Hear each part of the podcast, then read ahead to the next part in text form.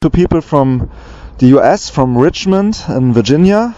Maybe you want to introduce yourself to our listeners? Sure. Aron. I'm Sarah. I'm 24. I'm from Richmond, Virginia. Very nice to meet you. Obviously, you've been traveling, having a look at Berlin. Please give us a short impression. What's interesting for you? Why you came here? What you're doing? We flew into Berlin, and our original intent was just to stay here and kind of get some of the some idea of what was going on in the local scene, maybe in activism, what kind of things people were interested in talking about, what kind of people's struggles there were. And we actually left to go to Copenhagen, but had such a good time in Berlin that we came back. So now we're here for a couple more weeks. Yeah, I found it to be a friendly city with a mild anti tourist sentiment, which is, I think, understandable concerning the rising rent prices and cost of living due to you know outside influence. Um, but I find Berlin to be a somewhat of a magical place. There is a very strong subculture here that breeds creativity, and um, it's nice guess. Early on, you told me that um, you've been uh, involved in subculture and political struggles in the US, where you're coming from. You wanna give us a brief overlook, idea what's going on in Virginia, for instance? Largest thing that happened in the past year that everyone knows about in the United States is, uh, is the Occupy movement and specifically in the in Richmond, Virginia, the Occupy movement turned a lot of people on that used to be Obama supporters. They were disenchanted with Obama, and so they became involved in the Occupy movement, and through that, it really radicalized their politics. And the Occupy movement in Richmond has died down. It's not. It doesn't necessarily exist, but but what came out of that is a lot of very organized progressive thinking people that have gone on to create resistance against the anti a woman's rights bills that have been trying to be passed in Virginia, and a lot of them have been passed. There are reproductive health laws trying to outlaw abortion and such, mm-hmm. and so there's been a lot of organization in resistance to those bills that have been successful and nationally um, recognized, which has helped discredit the Republican Party as anti-woman. Um, in addition, something that's happening not only in Richmond but all over the the country is a huge um, people noticing how unjust like the debt system is in the United States. So a lot of students who have had student loans for, you know, 10, 15, 20 years that are still paying them because of interest rates, like that seems to be coming into a bigger light. Like tuition is being raised neighborhoods are being gentrified all over the place because students are moving in. Students have more money, but they're also in more debt, and um, we're really starting to see a divide where we had, you know, for the last 50 years or so, there was a big creation of a middle class in America, and now we're really starting to see like a split there, where for the first time you know, in the last century or whatever, our generation is going to be worse off than like our parents mm-hmm. because just the divide in class. Like we're. Um, you were saying that that the majority of occupiers used to be supporters of Obama in terms of the splitting middle class. The Occupy movement has always been claiming that they are the 99% going against the 1% taking the benefit out of the system. How far would you think the Occupy movement has really reached American society? That's a hard question to answer. I think the best way to answer that is that those people who were sort of changed or became more politically active because of the Occupy movement will continue to have an influence on their own neighborhoods, their own communities. They really took in all of like the organizing skills that came from organizing Occupy protests or, or demonstrations. And I think that they're going to use those in their own communities.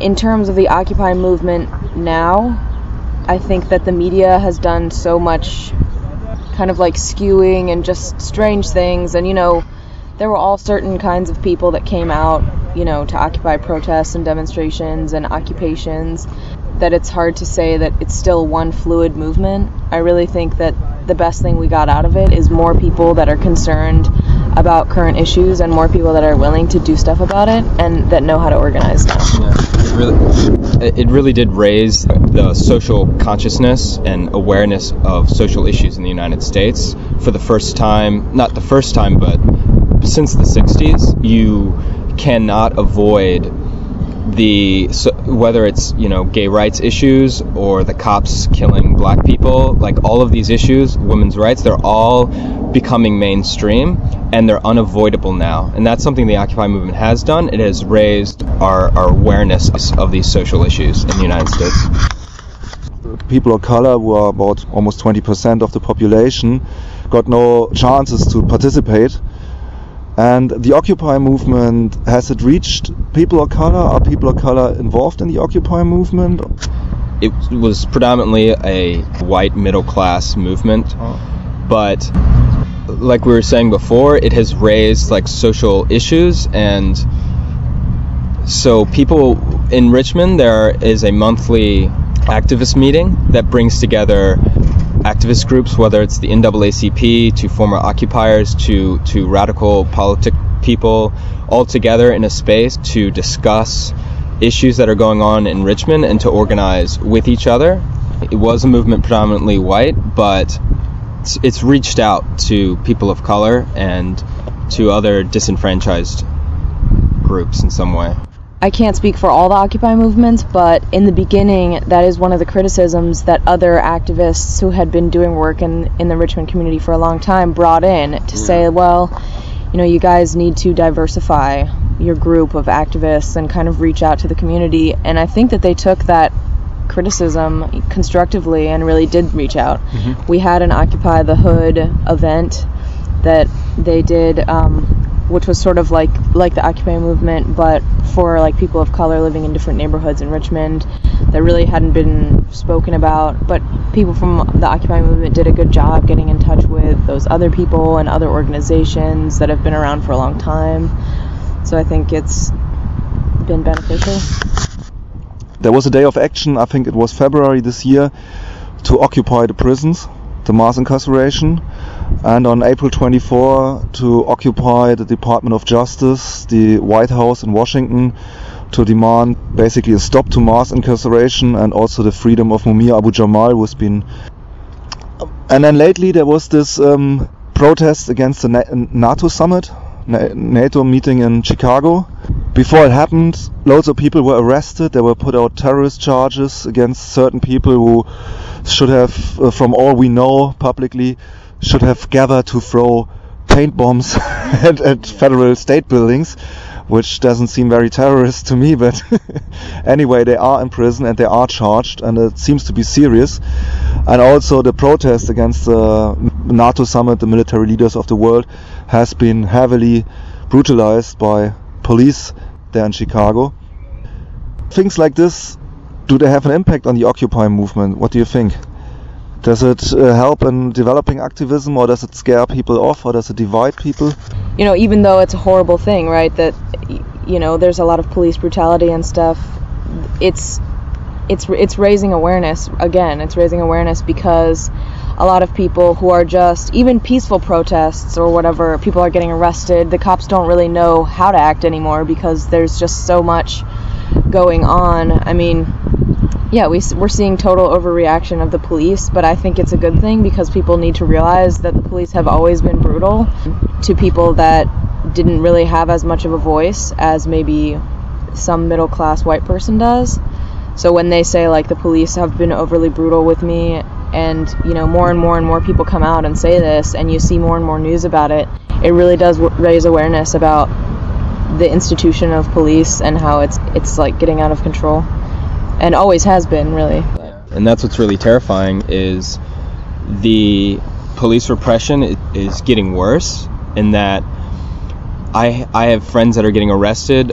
We're seeing this this unrestrained just police violence that is having no repercussion at all in our judicial system and it's terrifying because it's giving police free reign to do whatever they want in the United States and it's getting worse and It is raising. it's it raising is awareness, awareness but though, because those kinds of same Yeah. situations have been taking place for decades in black neighborhoods True. or in immigrant neighborhoods where, you know, people are saying, you know, there are new laws against. Um, against immigrants where you know their paperwork can be checked at any time just if they look like an immigrant so there's a new level of like ability for police to harass people because they're now harassing everyone they're not just harassing the already oppressed people so it's kind of raising awareness now that everyone is getting you know arrested for no reason or Who is profiting from this police violence? Because surely they don't do it just because they feel like there must be a scheme behind it,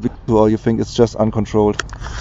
I think of the case in New York where right before a major raid in the fall during Occupy, when Occupy was still happening in Zuccotti Park, JP Morgan donated a couple million dollars, I'm not sure how much, but JP Morgan donated a couple million dollars to the New York City Police Department. You're seeing these private donations to the police, which lets you know who who the police are working for in a way. And most prisons for immigrants in the United States are privately run prisons that are owned by corporations and, and politicians.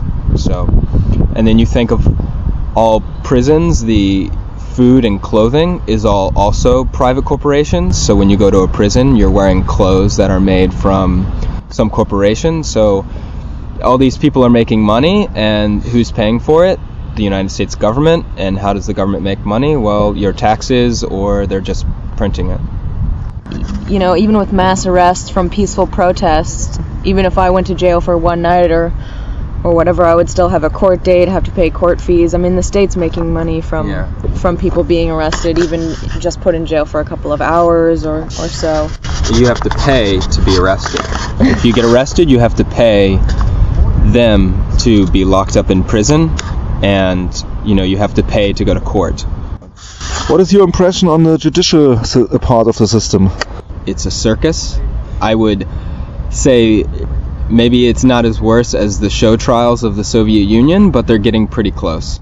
I mean, in terms of incarceration rates, they're getting pretty close too. I mean, uh, here in Europe, we, we read these incredible figures of 2.5 million people being in jail, Sure. loads of them in private-run prisons. Uh, at the same time, we keep hearing that more than 90% of prisoners in the U.S. never had a court case. That they have been locked up for what they call plea bargain. Have you got any experience if you insist on a trial, if you insist on having a lawyer and, and of your own choice?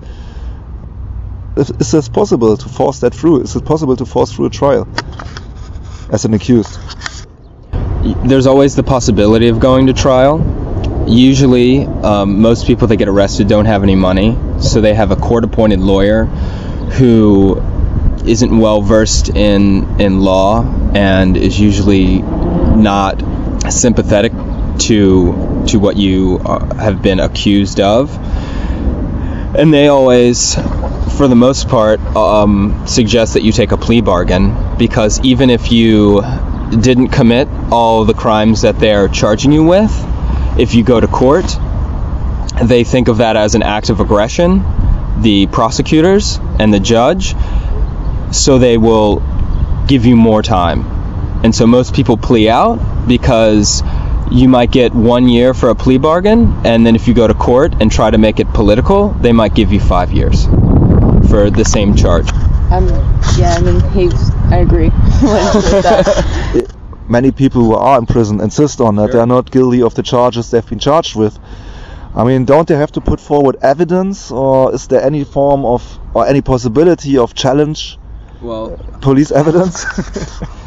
I mean, not really. I mean, I'll give you my personal experience where I was convicted of a conspiracy charge, which a lot of people are being convicted of, and you'll see a lot of these people that haven't even committed crimes and have been set up by the FBI in the United States, specifically political activists.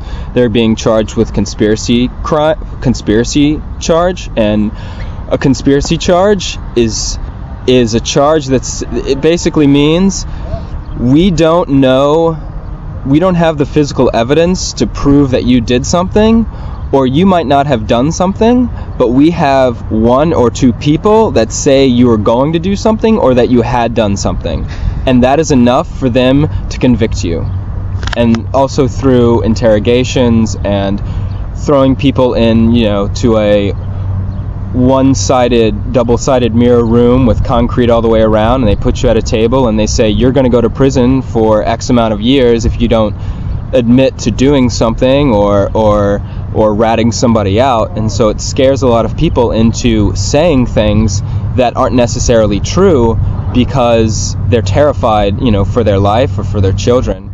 Anything yeah. you want to add? Um, yeah, and a lot of the times, even if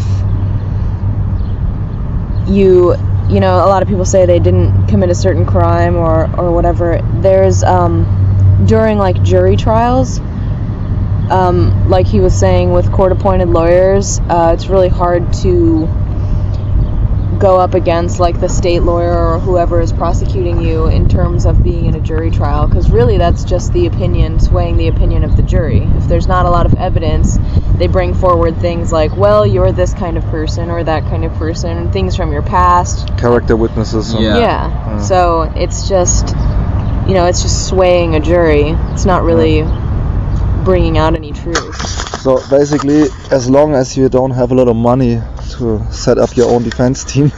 yeah.